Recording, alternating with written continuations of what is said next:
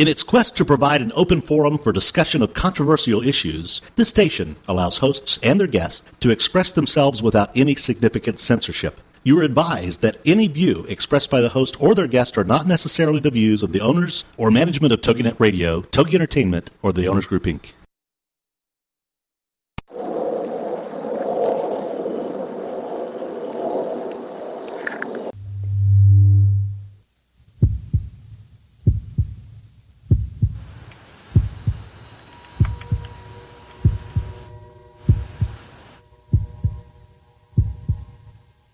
Come with us on a journey into the unknown, the unexplained, and the unbelievable. We will test your senses and challenge your beliefs. A world where science and religion clash. Or do they? You will meet real people and hear real stories, but you will not believe. You will witness strange sights and hear strange sounds, but you will not believe. This is the New England Ghost Project. Welcome to the Good evening, everyone, and welcome to another fine edition of Ghost Chronicles International. I am Ron Cole, your host, the gatekeeper to the realm of the unknown, the unexplained, and the unbelievable New England's own Van Helsing. With me is not Mister Richard Felix. He's off doing his psychic and science show. But I have the next best thing. I have the rock star of the paranormal psychologist, Mister Cal Cal Cooper. Cal, you there? Uh, I like that, the rock star of the paranormal. That's very cool. I'll stick yeah. to that one. It's better than um, Party Pooper. Ah, uh, no, that's that's res- Doctor Poo is reserved for Doctor is or reserved for Mister Karen O'Keefe. But uh, anyway, how's it going, Ron? Uh, good, very good. You just got back from Turkey, I thought, which was pretty cool. Yes, yes. Only just um, spent ten days there, and I'm still catching up on sleep from. I know it was only a two-hour difference, but uh, I was absolutely shattered by the time I got back. So I've just been doing odd little bits of reading and work since I got back. So uh, back on track now, back to work. Excellent, cool. Most excellent. And uh, I believe we also have have on the line uh, Mister John Barry. You sure do. Barry John, Barry John. What, what have I got, dyslexia? Just, what is that? What have you got, it, what, sorry? Barry John. Yeah, it's Barry John, not John Barry, I'm afraid. Oh, my God. But I'm a, di- I'm a bit disappointed not being introduced as the, the what, the rock and roll king, was it, or whatever? Something like the, uh, the parapsychologist rock star, the rock star of the parapsychologist, whatever. Uh, that's a good one, very good. How are you, Ron, anyway? Good. But uh, anyways, uh, we, we just... Uh, Cal just got back from uh, the wonderful country of Turkey, and... Um, I, I wanted to talk a little bit about Turkey and that while you were there, Cal, okay, l- let me ask you, and, and, and Barry, you can certainly, you know, jump in on us anyways. When you go to a, a country like Turkey, I mean, I know you run for vacation, but is your parapsychologist's ears and antennas still pointed up? Are you still interested in what's going on parapsychologically-wise at, in Turkey or in a foreign country that you go to? Oh, yeah, of course. Um... One of the uh, people that we met out there, we did actually get into a conversation with them, even though they didn't know much English, and it was hard trying to actually mime a ghost or what a ghost is, just waving your hands in the air going, ooh. they, but they stick to um, Muslim and Islamic tradition out there, so that relates to what I was saying before about Egypt and the the, the car and the coup, and also jinns, uh, their kind of um, religious take on what ghosts are. So they, they seem to um, have hauntings and uh, so forth out there, but just not um, spoken as much um, about as what we do in the U K or over in the U S A. I asked one of my friends from Italy once, um, who's an academic over there, what he thought about the, the, the hauntings in Austria and Italy, which he spent a lot of time in. He said, we don't have them over there. Which is absolute nonsense. But he said, no, no, we don't have hauntings or ghosts over there. And he was being deadly serious. He said, the U K has them, the U S A has them, but we don't have them. And once we got to a, a further conversation about it, he said, okay, maybe we just don't talk about them, but we might have them, we just don't talk about them. And I think that's a lot of people, Cal, isn't it? They just don't want to acknowledge the subject at times. Um, I spend a lot of time in the Middle East, Ron, and it's a, it's a very similar scenario where there's a, there's a big expat following out there. You know, a lot of English have moved out there, a lot of the foreigners. Um, and people still love to talk about the paranormal and hauntings. You know, you'd be amazed at how many properties I get asked to visit that have got some sort of paranormal activity, or so people believe. Right. Yeah. Uh, let me ask you. Uh... Oh God, Barry. Barry, right? Yeah. It's all right, Ron. Don't worry about it. Oh, I was trying to call you John again, or the Rock. I know. As long as it's not Elton John, I'm all right. Don't we have Don't we have a nickname for him that I, I can get by this? What for me? You, you know, you, you know what it is. You just have such a cool name. It, it really, it just blows my mind. You're just like Barry John, uh, John Barry. It's like you should be singing. You should be singing somewhere in a deep toned voice. You know. And now the, now the thing is, though, Ron, that's sounding like the Amityville Horror sort of movie, isn't it? You can expect that being the murderer in the crime in the crime scene or something. That's what scares me. Anyways, when when you go on trips, uh, do you keep your paranormal hat on?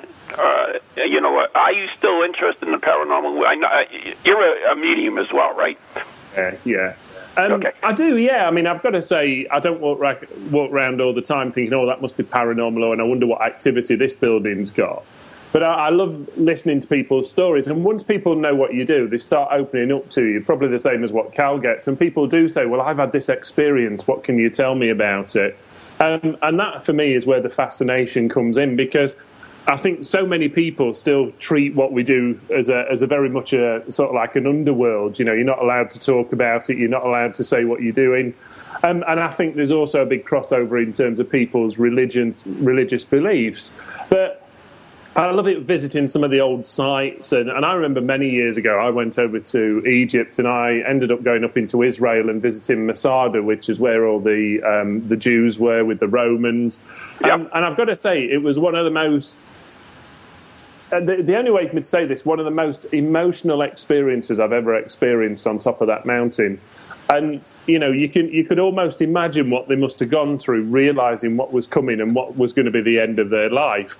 But I think sometimes with it, it's, it's whether it is paranormal or whether it's just your imagination trying to relive what's happened at times. But um, as I say, I love, I love listening to people's stories and people's experiences. Right.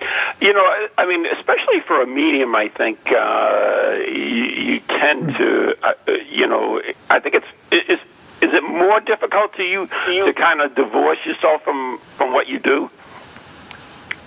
No, no, not at all. I, th I think for me, because I've done it for so long, it's very easy for me to turn on and off with people, you know, and to, and to have that ability there when I want it. Right. But I think uh, for me, it's... it's It's for people understanding it and, and wanting to come and talk to me about their experiences. And sometimes, yeah, you do find it where you'll walk into a, into a, an old building or something, and you think, oh, this, you know, I've got a shiver there, or there's something that's not quite right, somebody's following me. Um, but, you know, I think it's exactly the same as here, to be honest. You know, I think people have got this fascination all around the globe, whether it be Europe, America, whether it be the Middle East, wherever it is, people have always got this fascination. Um, I remember um, probably about six or seven years ago being asked to go out to Buenos Aires by uh, the President's Organization of America. Um, and it was great because they asked me to do a ghost walk around like the Recoleta Cemetery where Eva Perón was buried.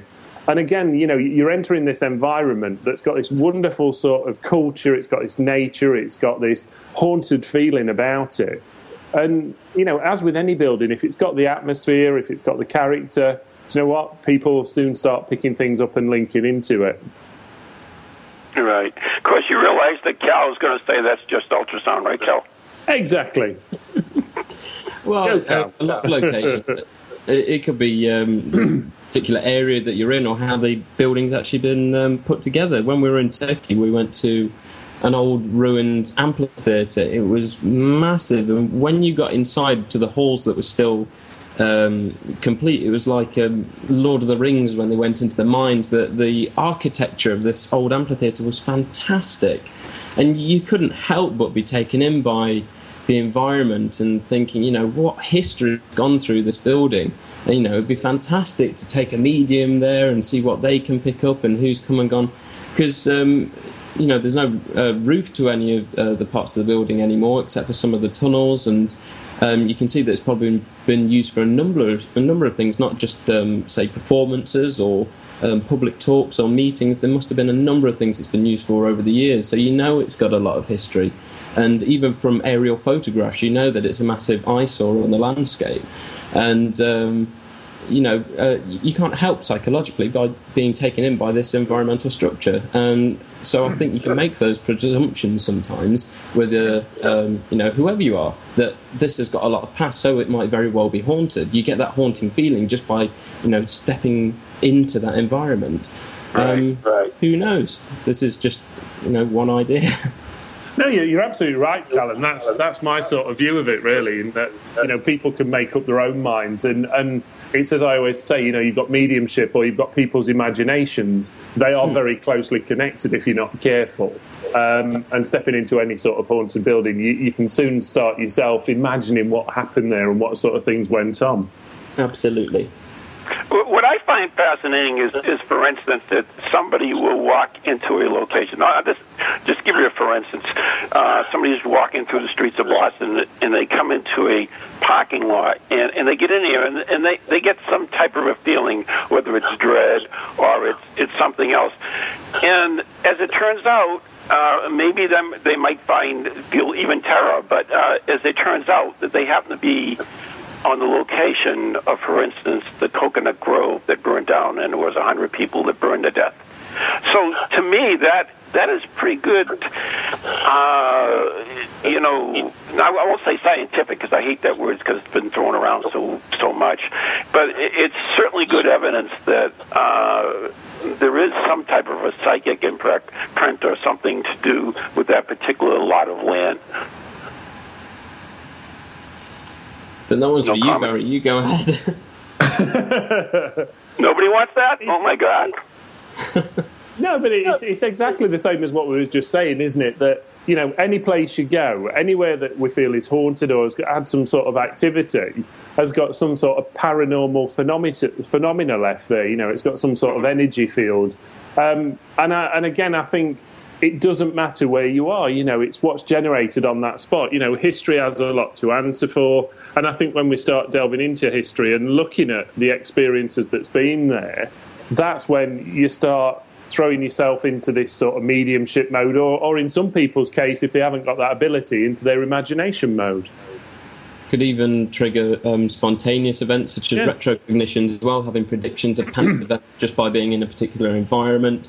Mm-hmm. Or sometimes you could just get incredibly accurate guesswork, and it comes down to coincidence as well. Um, you know, it might not be that they've got any psychic abilities, but somehow, you know, they, they might have just guessed the particular name at a particular location, a particular event. And to some people, yeah. that seems like, you know, wow, they've hit the nail right on the head, but how bigger a coincidence is it? And, you know, paranormal experiences are all about looking at the coincidences and what are the likelihoods of this, and has something happened more times than we would expect, or, you know, is this medium or is this person getting things right more times than we definitely would expect? And every time we take them to a haunted location, they're able to guess the number of Uh, people that were murdered in this room. They're able to get names, they're able to get dates, they're able to tell you about certain events, uh, structural changes, everything like that. And it, it all adds up over time, because, again, going back to what Barry said about the, the difference between imagination and psychic abilities, some people might find them very close. When I've done cold readings before, and I've got them uh, really spot on, and uh, to these people, they, they find them quite accurate, when to me it's just, uh, you know, guesswork, and I've let them fill in the gaps, and they've not noticed that I'm getting to, uh, I'm drawing information out of them. But, you know, to, to have an initial idea when I guessed, say, uh, what was in someone's garden, I, I kind of walked them through my imagination. I said, I'm okay, I'm walking through your house right now, I'm going into the kitchen and I'm looking outside. And I had to just imagine it.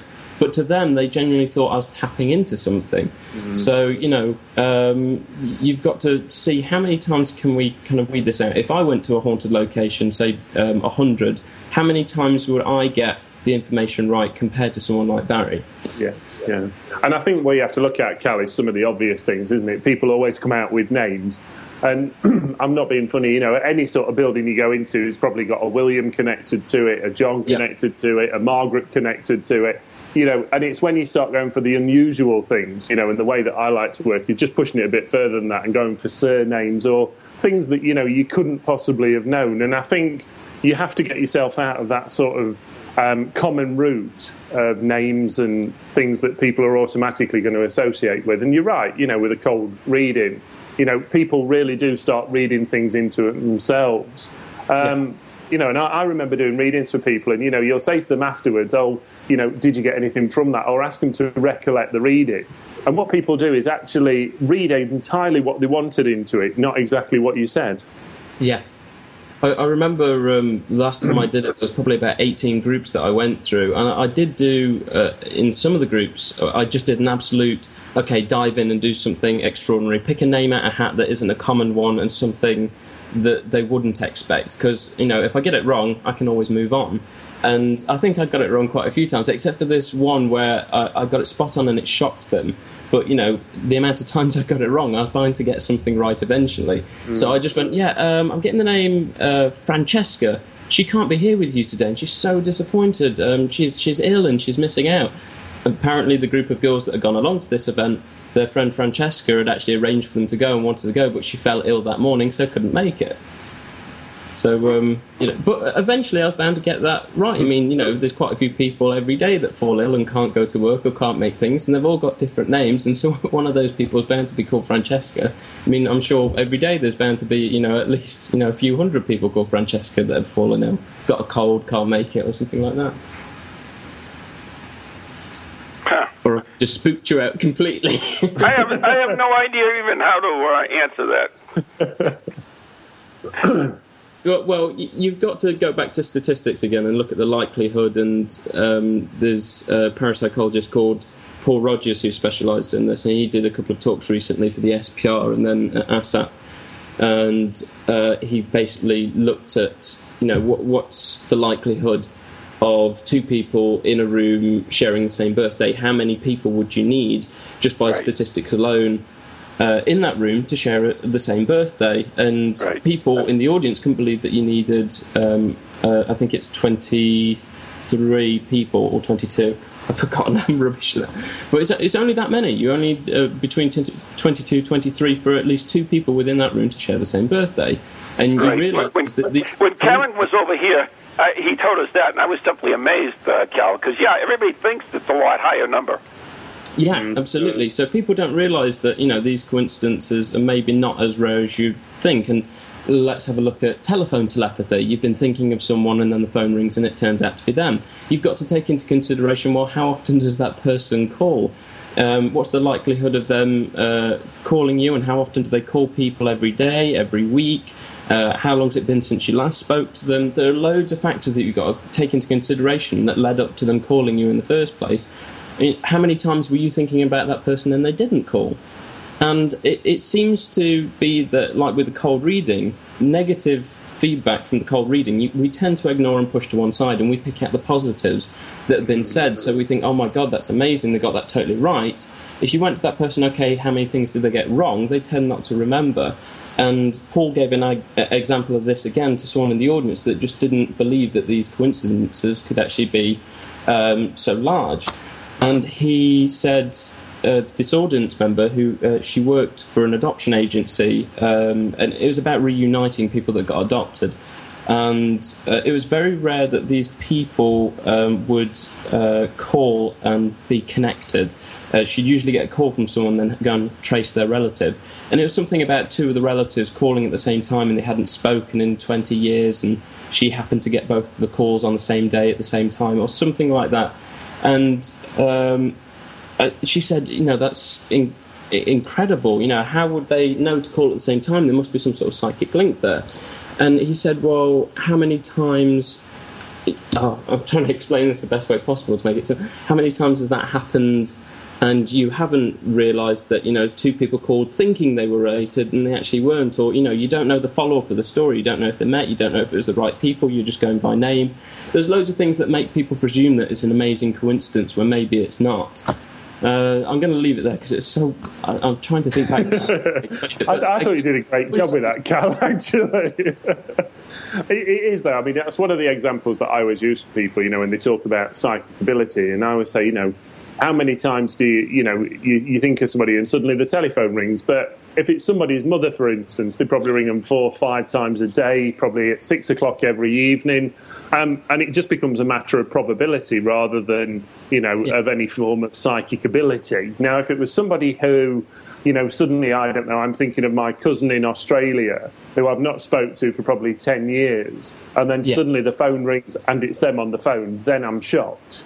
Yeah. You know, but yeah. if it, if it's like you say, if it's somebody's mum who's bound to be on the phone three or four times a day in some cases, um, you know, it's it's pretty sort of obvious, isn't it, that it's not any form of psychism. Psychism, it's it's purely probability. Yeah, the main argument I've always put forward to that is how many times have you thought of that person and they haven't called? You know, you you just yeah. got to weigh it up and look at it in terms of a ratio. Right. That actually that actually makes sense. It makes sense.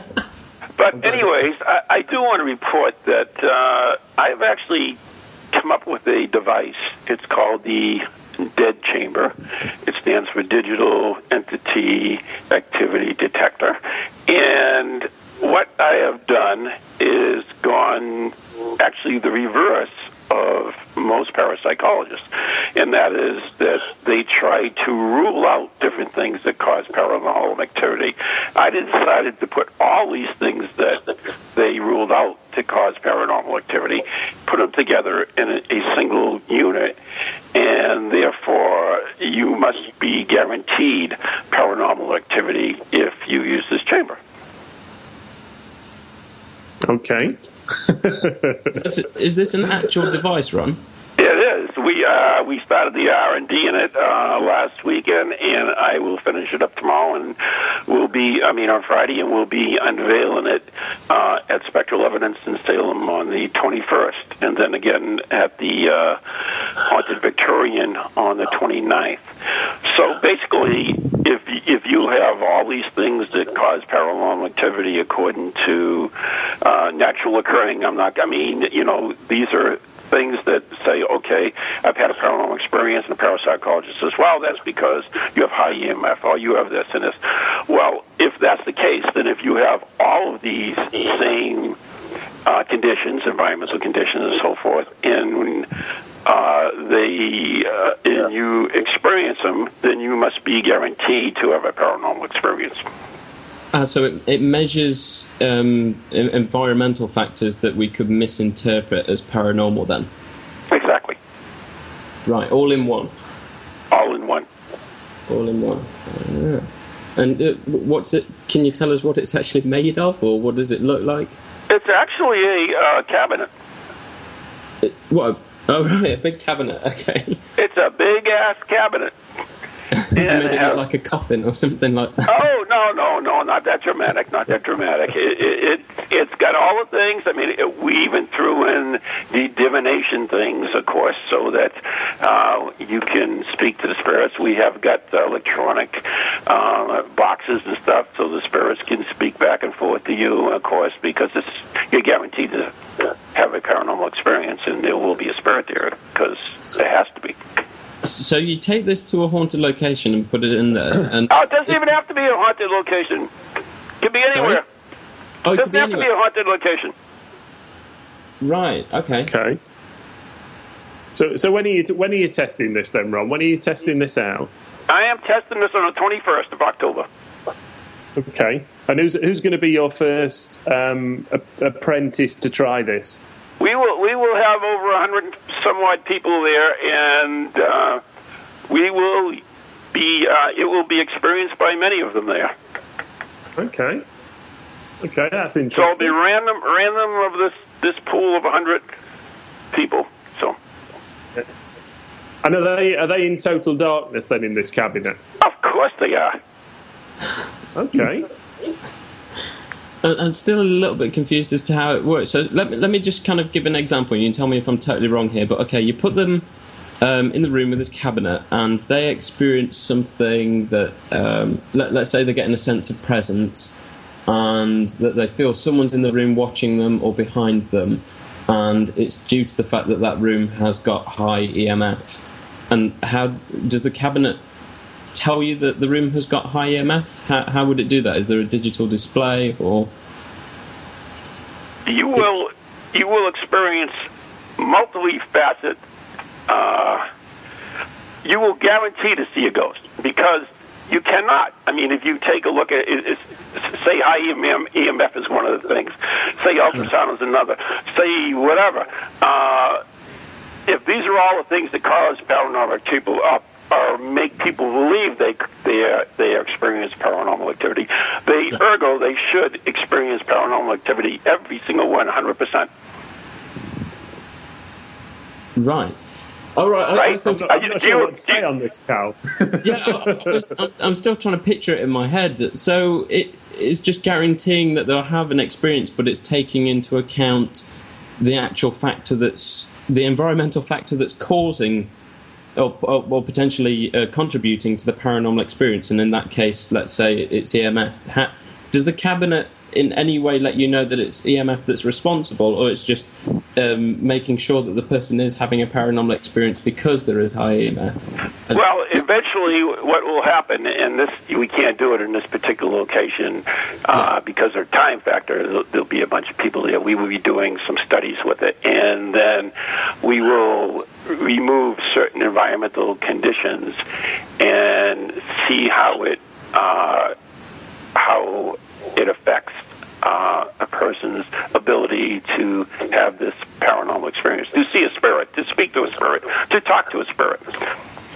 Mm. Can I have a go with this when I come over? Absolutely. I want to see more of what's inside. Just bring some extra underwear. All right. I know. I know. We're coming up on the break, and uh, we are talking with Cal Cooper, uh, parapsychologist. Uh, Cal, what's your website?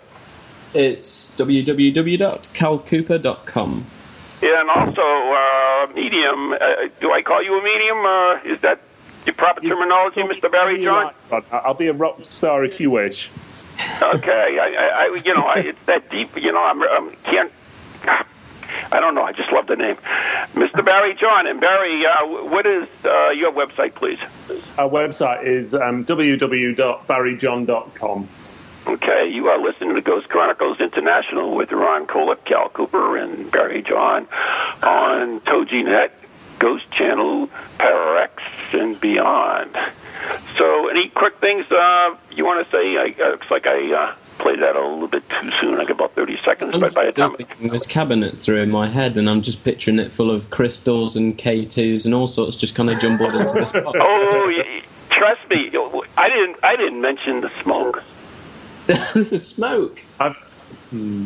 I, I imagined it a bit like a coffin, to be honest. And I've done yeah, a seance in a coffin before, and it was very strange, actually. Really? Yes. Well, I'm not sure if it was if it was actually me in the coffin or people knocking on it from outside. But um, all right, so keep that thought. We're going to coming up to the break right now. So you're listening to Ghost Chronicles. We'll be right back after the following messages on TogiNet, Ghost Channel, Pararex, and beyond.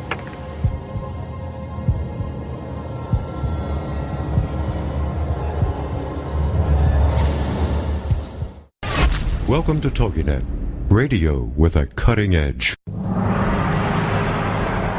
Everything you heard about witches is true. Halloween is the time of year when the shades of the dead whisper from forgotten places and spirits walk among us. The witches of Salem, Massachusetts, honor this time with Festival of the Dead, an annual event series that explores death's macabre customs, heretical histories, and strange rituals. Founded by Salem witches Sean Poyer and Christian Day, and hosted by the foremost authorities on the spirit world, Festival of the Dead beckons guests who step through the veil into a mysterious realm where spirits await you. To learn more or to purchase tickets, visit festival of the dead dot com or call nine seven eight, seven four zero, nine seven eight three. Happy Halloween!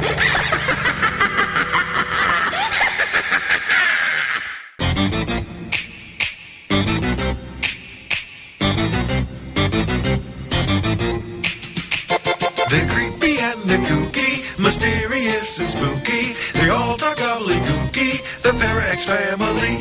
The shows are paranormal, not stuffy but informal. The topics are abnormal, the Pararex family. They're strange, deranged, unreal. restrained. So grab your favorite rule, it's time to rendezvous as we give awards to the Mary X family. Take six thousand four hundred twenty-seven. All right. Hi, I'm Ron Cole, author and lead investigator of the New England Ghost Project, New England's own Van Helsing. And I'm Ann Kerrigan, the blonde bombshell, and I'm the lead investigator of East Bridgewater's Most Haunted. And we'd like to invite you to tune in Ghost Chronicles, The Next Generation, every Wednesday night at seven p.m. Eastern Standard Time on w w w dot togi net dot com. So, so yeah, what are they going to hear on this stupid show? What are they going to hear? They are going to hear things that they can't believe are happening. Like uh, Beyond Bizarre. And Cemetery Tripping. Oh, that's your deal, right? Absolutely. Yeah, one of these days you're going to get uh, so scared of one of these cemetery tripping things that uh, you'll, I'll have to get a new co-host. I am brave beyond belief. Nothing yeah, we'll see. Scares me. Except- so anyways, if you're bored and you got nothing to do on Wednesday night, tune in to Ghost Chronicles Next Generation with Ann and Ron. See you then.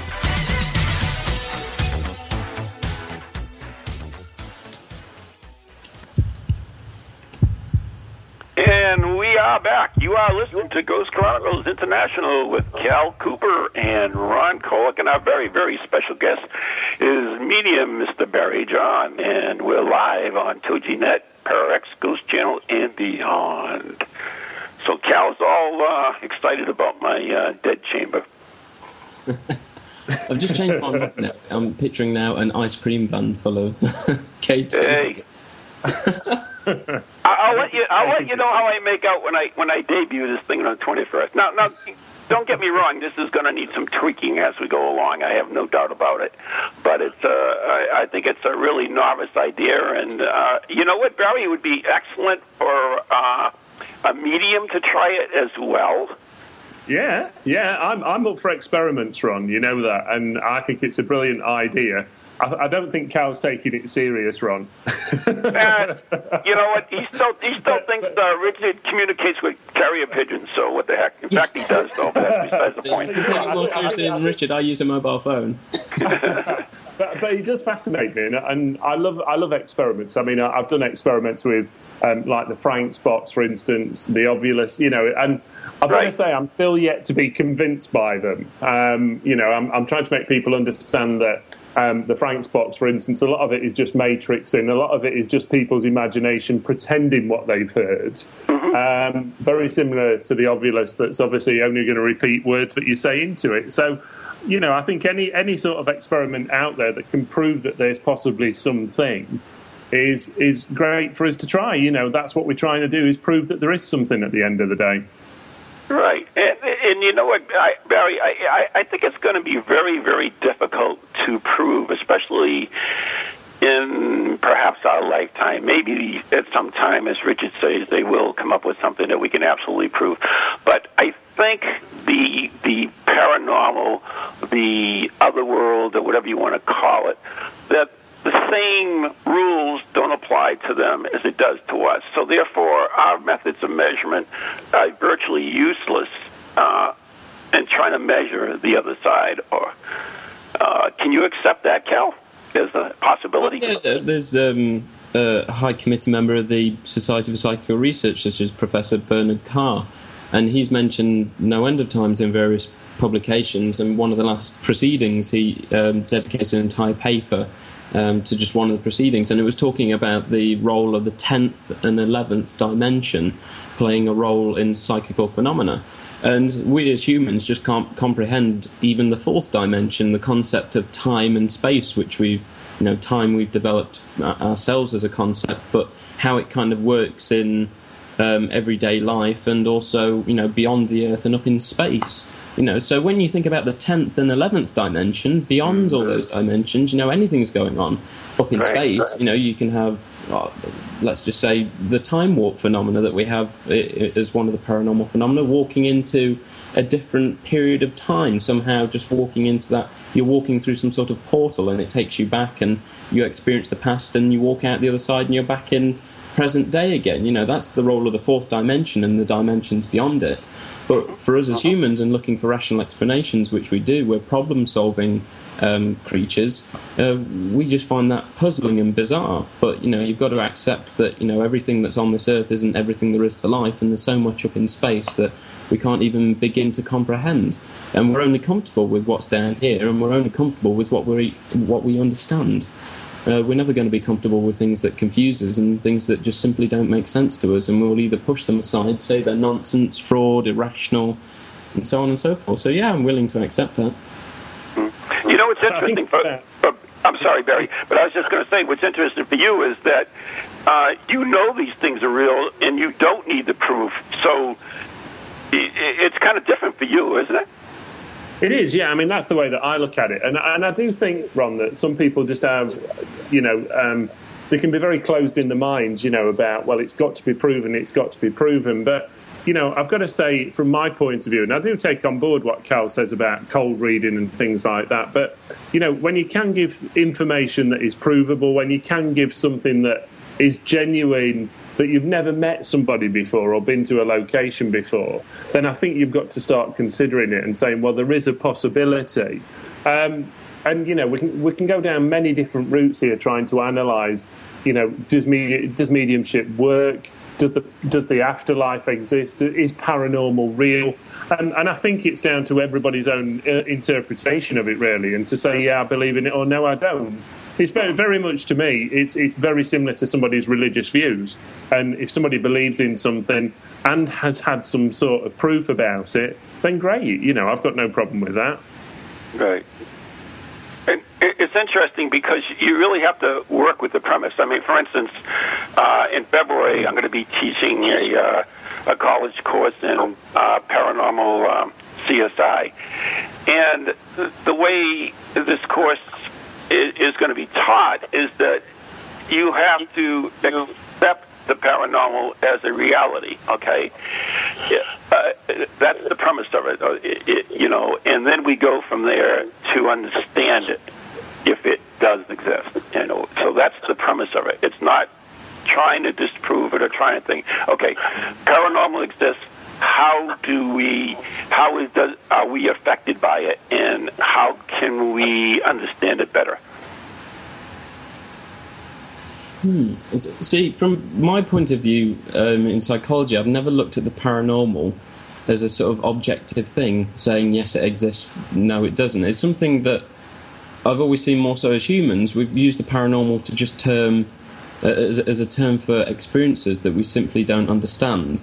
And then there's a collection of those experiences that are, are quite common within that, such as... Right. That, that, that's, a, that's a true definition, and I agree with you on that. That's for uh, the true definition of paranormal. But if you believe... All right, just as the premise that, you, that ghost exists. Okay, that's probably an easier way of putting it. Uh, I, so you, the easier way I, I've always said is, okay, I'll accept that paranormal experiences occur. Um, what I'm not going to accept is that these experiences are, un- uh, are unexplainable, and that's what they are as an objective thing. Um, because each experience is going to be different. You could get ten people that said, yeah, we've all, all these ten people, we've all encountered a ghost. But they don't know each other, and they're from different areas of the world, they've all come from a different place, and they've all had a different experience at a different time, at different ages. So you've got to take into account where they were, what the circumstances were, were they in a haunted location that's known for hauntings, had someone just died in their family and they saw the apparition, and, you know, uh, let's say, let's take the haunting one, and it's got a history of hauntings, and someone saw a ghost that is well known to that location, and they didn't know that place was haunted when they went there, but they saw a ghost that's well known to that location. In that case, we could say, yeah, that's a that's a phenomena that's objective, that's real paranormal phenomena, because they're witnessing something that isn't kind of attached to them in any way. There was no prior suggestion. Other people have seen it at that location, and it's linked to that environment. With the other person who saw the apparition of someone who died in their family, it was spontaneous again. Um, let's say they didn't know the person who died, they just appeared at the end of the bed. It was spontaneous, they saw the apparition. Um, no one's ever seen ghosts in that place before, but it was linked to one of their family members dying. And no one else in the room, say, saw that apparition except for that person whose relative it is. In that case, again, yes, it is paranormal, but it's just linked to that individual. So it could be psychological. If they did know they, that that person had died and then they had an apparition, we could say that maybe the grieving stage brought that on and it was a pure hallucination. So it's very hard to kind of separate what's this objective paranormal thing, and yes, I believe in the paranormal, those things that aren't attached in any way, or we can't really link them that well to psychology. And yes, I accept these experiences that people are having, and they're very unusual. They don't fit very well into contemporary psychology, though what we have in psychology and what we found from research can start to shed light on these experiences to some extent. So, you know, it's very hard to kind of just group them together as one thing that we call the paranormal. It's just this horrible way of kind of, we have to dissect these experiences. Right, right. Well, you know what? I'm going to have to actually end the discussion here on, on this stuff. And, and we, it, you know, I've tried to do this for like two weeks now. We always end up getting into some other discussion. But we were, we were actually we're going to start talking about some haunted places in your part of the woods there, Barry, which uh, we really, you know, people don't know about. And we'd like to hear the stories behind them. So uh, yeah, I have...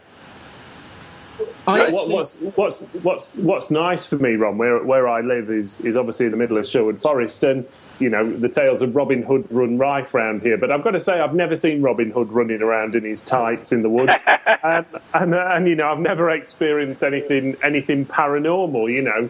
Um, but I've got to say, you know, there is some wonderful places. You know, we've got some very old sort of abbey buildings here. Um, that belong to very famous sort of um, English families, and one of them being Rufford Abbey.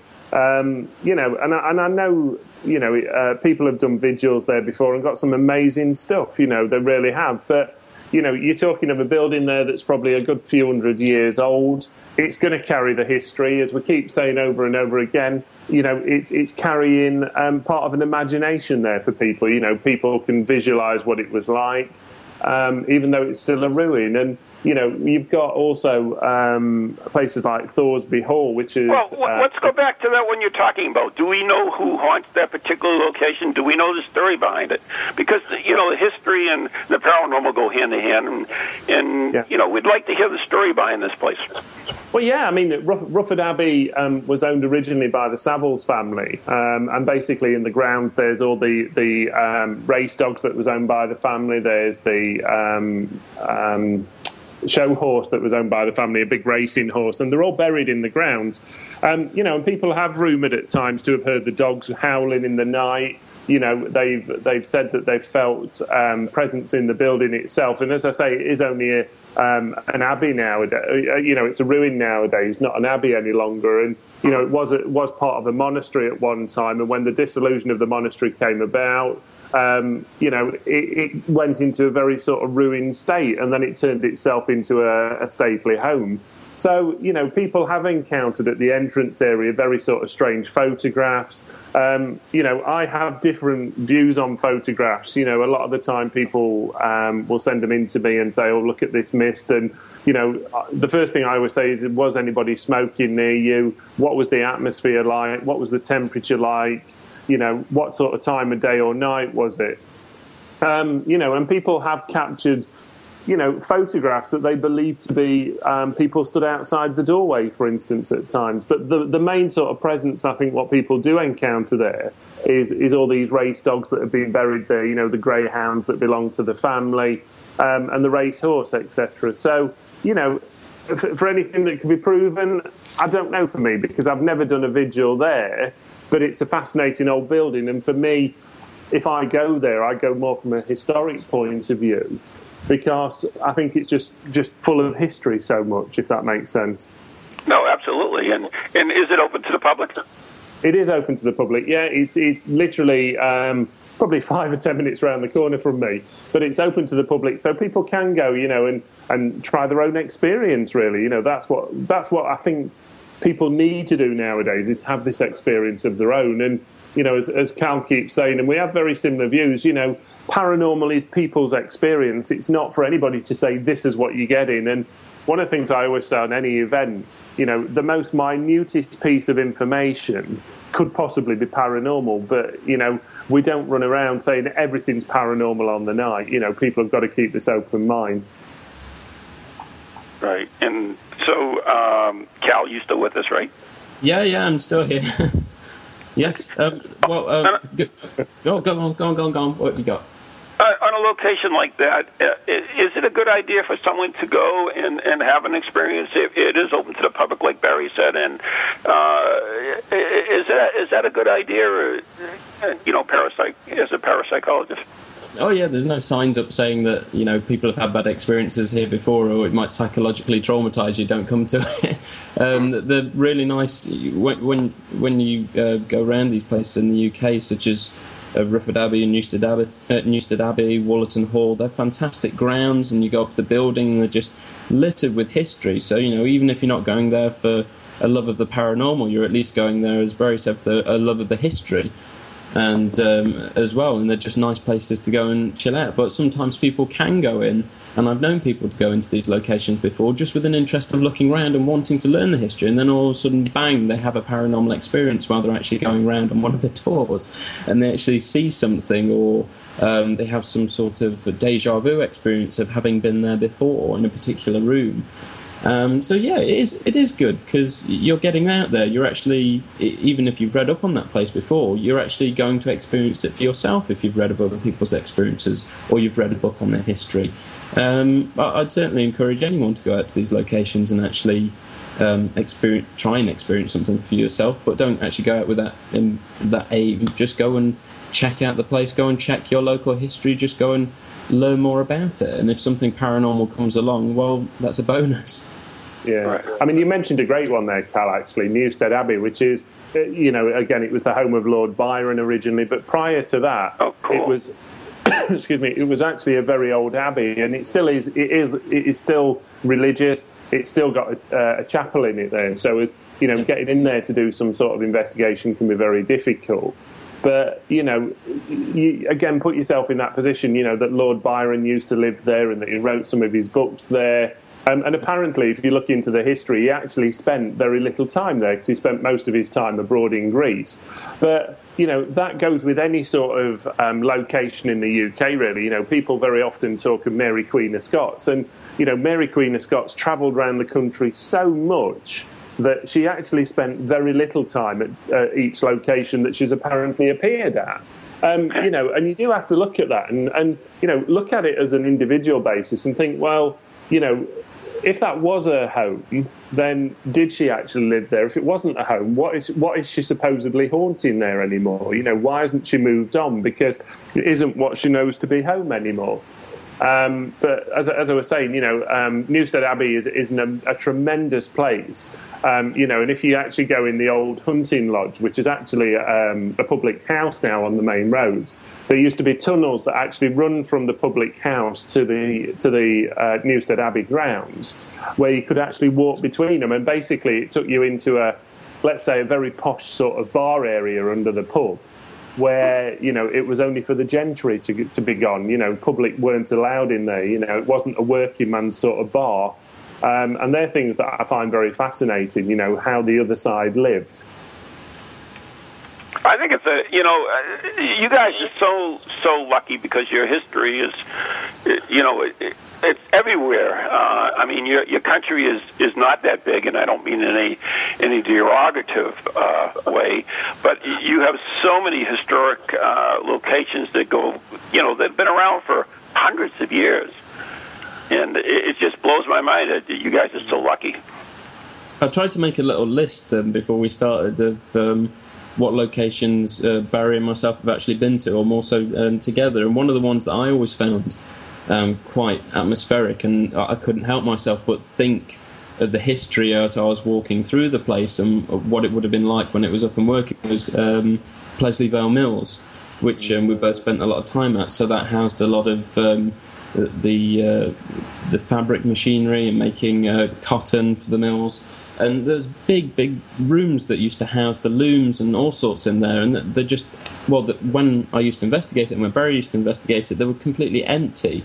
So at night time, the atmosphere in there was just bizarre. But you can picture in your head things that would have gone on in there.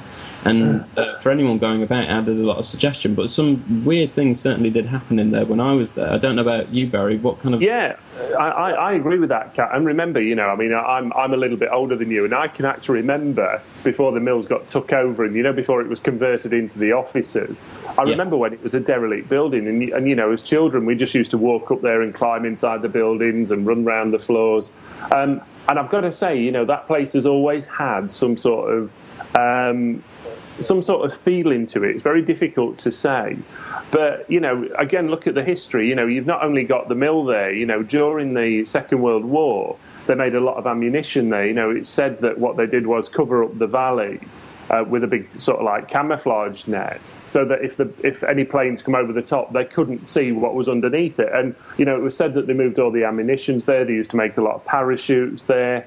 But I've got to also say that I've been there with groups doing paranormal investigations where people come out with the most bizarre information at times and the most ridiculous information, you know. And, and again, I think it's this where, you know, when I've worked with people who want to be mediums or want to be a paranormal group, you know, and, and they'll start coming out with things and, and suddenly you've got, you know, something that's totally bizarre, something out of Lord of the Rings or whatever, and you think, you know what, that's just not feasible, that's not possible in this building. But they, mm. but they tag the mind on this every, you, you know, they really do say that's, what it, that's what's got to happen. And I find it very, I suppose, really annoying that people send their imagination over the top. Yeah, yeah, totally. Uh, I went through the other ones as well, and I couldn't believe that the last... No, no, actually, no, the first time we did Clifton Hall together, that was two thousand five, when yeah, we went there. Yeah. That's before they renovated the place as well, and that was certainly fantastic as well, having free run of that building. Mm. I mean, yeah, I, I mean, when you first took us there and you went into the the main reception area and it's still got the tiled floors and the chandeliers were there but covered in cobwebs, and it was your classic kind of haunted mansion before what, it was all re- What is the history behind that, Cal? Um, Barry, do you know it better than yeah, I do? Well, I, I know little bits about Clifton Hall. I mean, Clifton Hall, again, was owned by a very um, gentry family of Nottingham. Um, you know, and there was a lot of land there. I mean, a beautiful, beautiful place. And, and what it, what it, again... It, As, as always, Ron, with any old buildings here, what they seem to do is either turn them into some sort of bu- public building or some sort of private school or some sort of office block. And that's that's exactly what it went through. You know, it went from being a beautiful private house with, you know, statues in the garden, um, you know, very unusual sort of outside areas. And then it went, it was owned by the um, the council, the Nottingham Council. At one point, it was used as their office block. Then it was turned into a children's school. Um, yeah. You know, a private school. So it, it's changed use so, so many times. But I remember, um, I don't know if you can remember this, Cal, but a few years ago I got approached by the national paper uh, locally to actually um, speak to them about the property was apparently haunted. What did I find there? The guy that had bought the property had run out and thrown the keys on the counter um, and basically said that he couldn't live there anymore because it was so haunted. And yet, no. I've got to say, the times when we went, if there was anything there, actually, I thought it was very pleasant.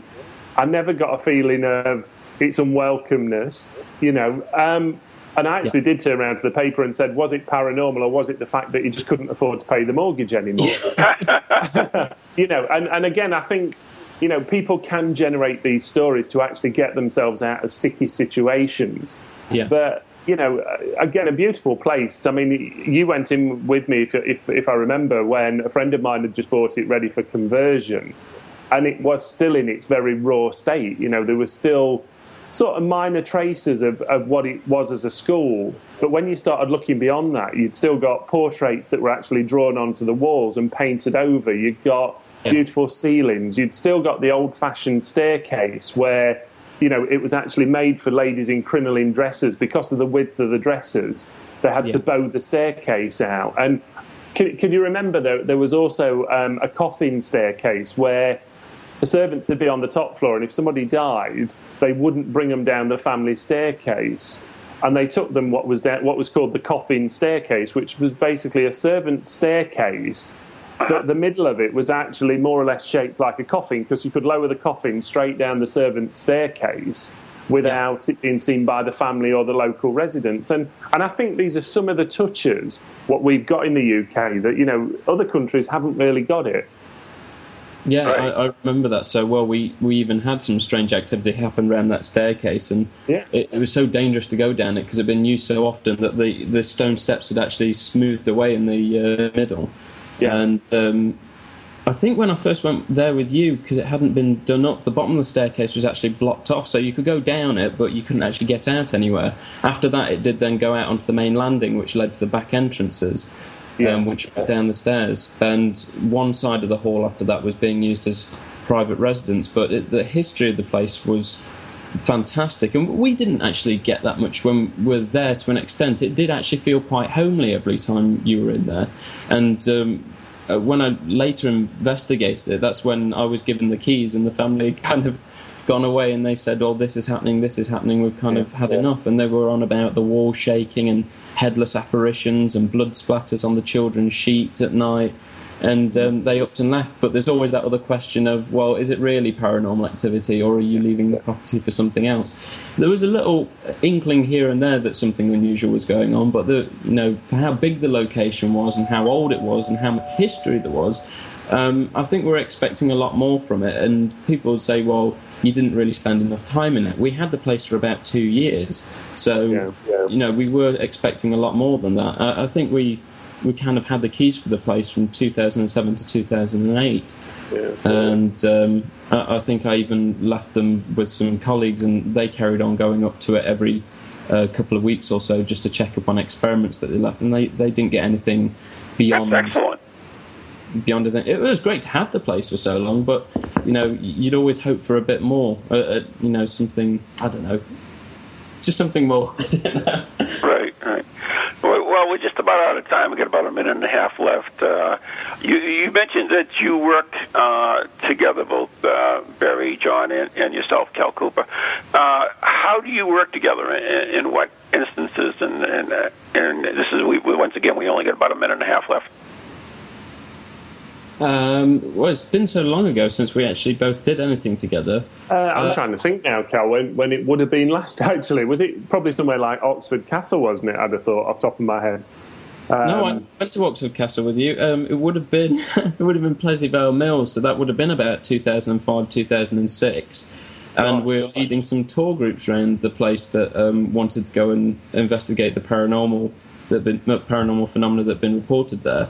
I think yeah, most yeah. of the time we'd either split up into two groups, so we weren't really working together. But if we were working together, I, I'd basically follow you around. I'd see what you were getting. I'd maybe ask you questions, and then, you know, the public were wanting, but they weren't sure whether to ask. And then we would explore the rationale. It, it was basically exploring everyone's opinions of what was going on. If something did happen, then everyone would go, right, stop. Let's try and break it down, but let's consider both sides. What what does the medium have to say? What can science tell us about this? What can psychology tell us about all of us being here together and how we're feeding off of each other? Yeah. So um, generally, it, it always worked out fine. I don't think me and Barry ever got to the point where we got each other's hands ready, just each other's throats. Well, no, not at all. You know, and, and I've always had this view, really, where we're you know, actually uh, we're actually run out of time, guys. Uh, John, uh, Barry. Um Anywhere people can uh, see you, or you got the events coming up very quickly? Yeah, yeah, we've always got events coming up. Halloween for us is a massive event. Um, we're just discussing a, a contract with Channel five at the moment over in the U K to do some work with them. Um, but you can get hold of, hold of us on the website, which is w w w dot barry john dot com. All right, guys, I want to thank you very much. My guest has been Cal Cooper and Barry John. And until next time, good night and God bless all. Cheers, guys. Cheers, Barry. Guys, cheers. Thank you. Thank you. From ghoulies to ghosties, long-leggedy beasties, and things that go bump in the night, deliver us.